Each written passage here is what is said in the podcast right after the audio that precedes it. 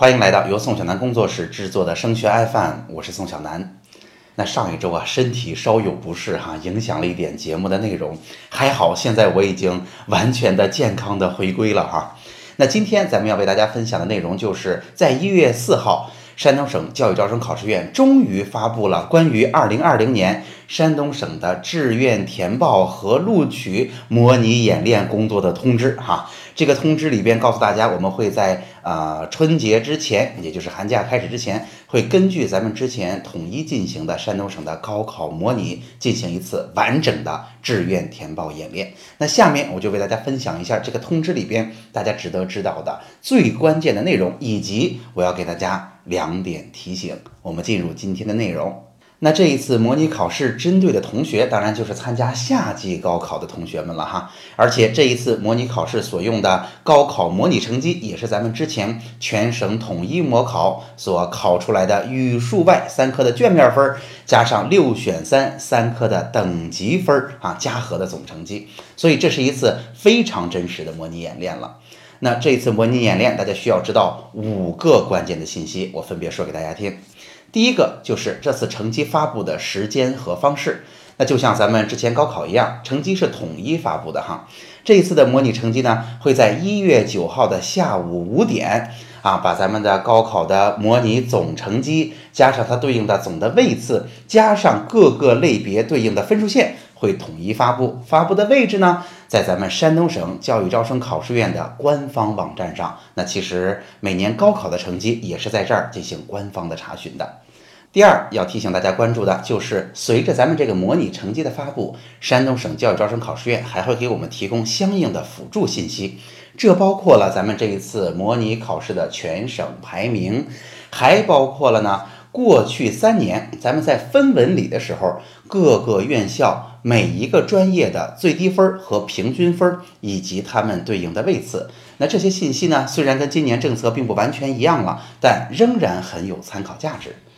那第三很重要的就是我们如何去获取招生计划了。那教育招生考试院说的很清楚哈，在一月九号拿到分数之后，他们在一月十号就会启用这个志愿填报的模拟系统。在这个系统里边，我们可以轻易的查询到啊，我们相应的自己的招生计划，以及呢我们六选三三科对应的具体科目的全省排名。那这些信息也提供了相应的参考价值。同时呢，这个模拟志愿填报的辅助系统其实还有一些有意思的功能，能够帮助大家呀，根据咱们所选的科目，根据想查询学校的省份以及院校或者专业的名称，能进行这些学校或者专业的查询。这些都是帮助同学们在诸多的专业加学校的选择当中，选出自己合适的，并且生成志愿填报预报表，特别有用的工具，大家值得关注哈。那下面第四个要说的就是这次模拟填报提交的时间，告诉大家，一月十五号是大家提前批的截止日，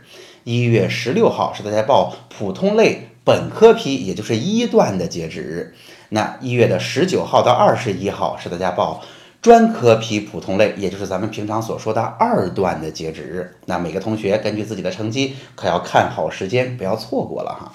那第五个事儿我要说的呀，就是其实招考院还在文件当中明确了啊，这个模拟投档和录取的时间。那这基本上是在春节以后了，是在二月十号才开始。那我也要提醒大家的是哈，这个模拟的投档和录取其实是招考院内部的工作，跟我们这个模拟填报其实关系就不太大了。当然，他们要经过了模拟的投档和录取，事实上才知道了这一次模拟填报的真实结果。那好了，在这个文件当中还提到了两件特别重要的事儿，我要提醒大家，这是什么呢？首先，第一个，这个文件明确的说了，这一次模拟填报啊，更多的是我们熟悉流程、练习操作。这一次所提供的招生计划，大家用的模拟分数等等这些，啊招考院都说了，这不算数的哈，而且这个结果我们是不会公布的，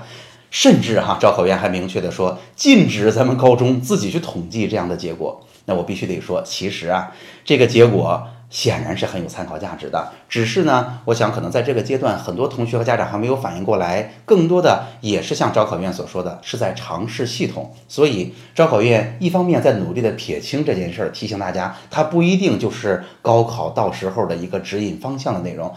我觉得这也是很有道理的哈。那下面第二，招考院也明确的提醒了大家，我们应该呀，在这个时候要关注学校的招生简章。虽然呢，每一所学校当年的招生简章可能要到四五月份才要发布，咱们现在看到的是二零一九年的，但是哈，咱们今年虽然啊报的是学校里边的具体专业，投档的时候呢，也是直接把你投到了学校的专业里边，是一比一投档的，但是我们必须得说。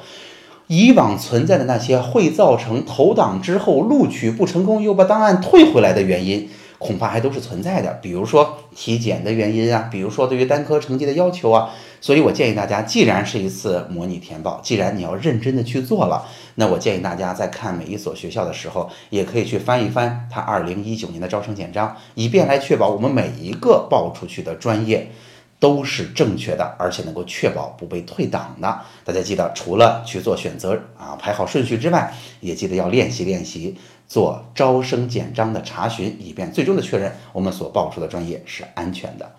好，那总结一下今天的内容吧。今天的节目呀，主要是为大家分享了一下一月四号下午咱们山东省教育招生考试院。发布了一下啊，咱们啊一月份要进行的模拟填报到底如何进行，以及有哪些注意事项，我在节目当中都给大家明确的说了。那之后的几期节目呢，我相信也是带着大家认真的去做好模拟填报的准备，以及甚至告诉大家方法怎么参考以往的分数，能够把这一次的模拟填报给它报报好。好，那今天的节目就到这儿。如果您觉得今天的节目很实用，欢迎您也把它转发给其他的同学和家长。那节目的最后是我的个人二维码，如果你也有属于自己的问题，欢迎你扫描我的二维码加上我，那也可以私下里向我提问。好了，今天的节目就到这儿，我们下期再见。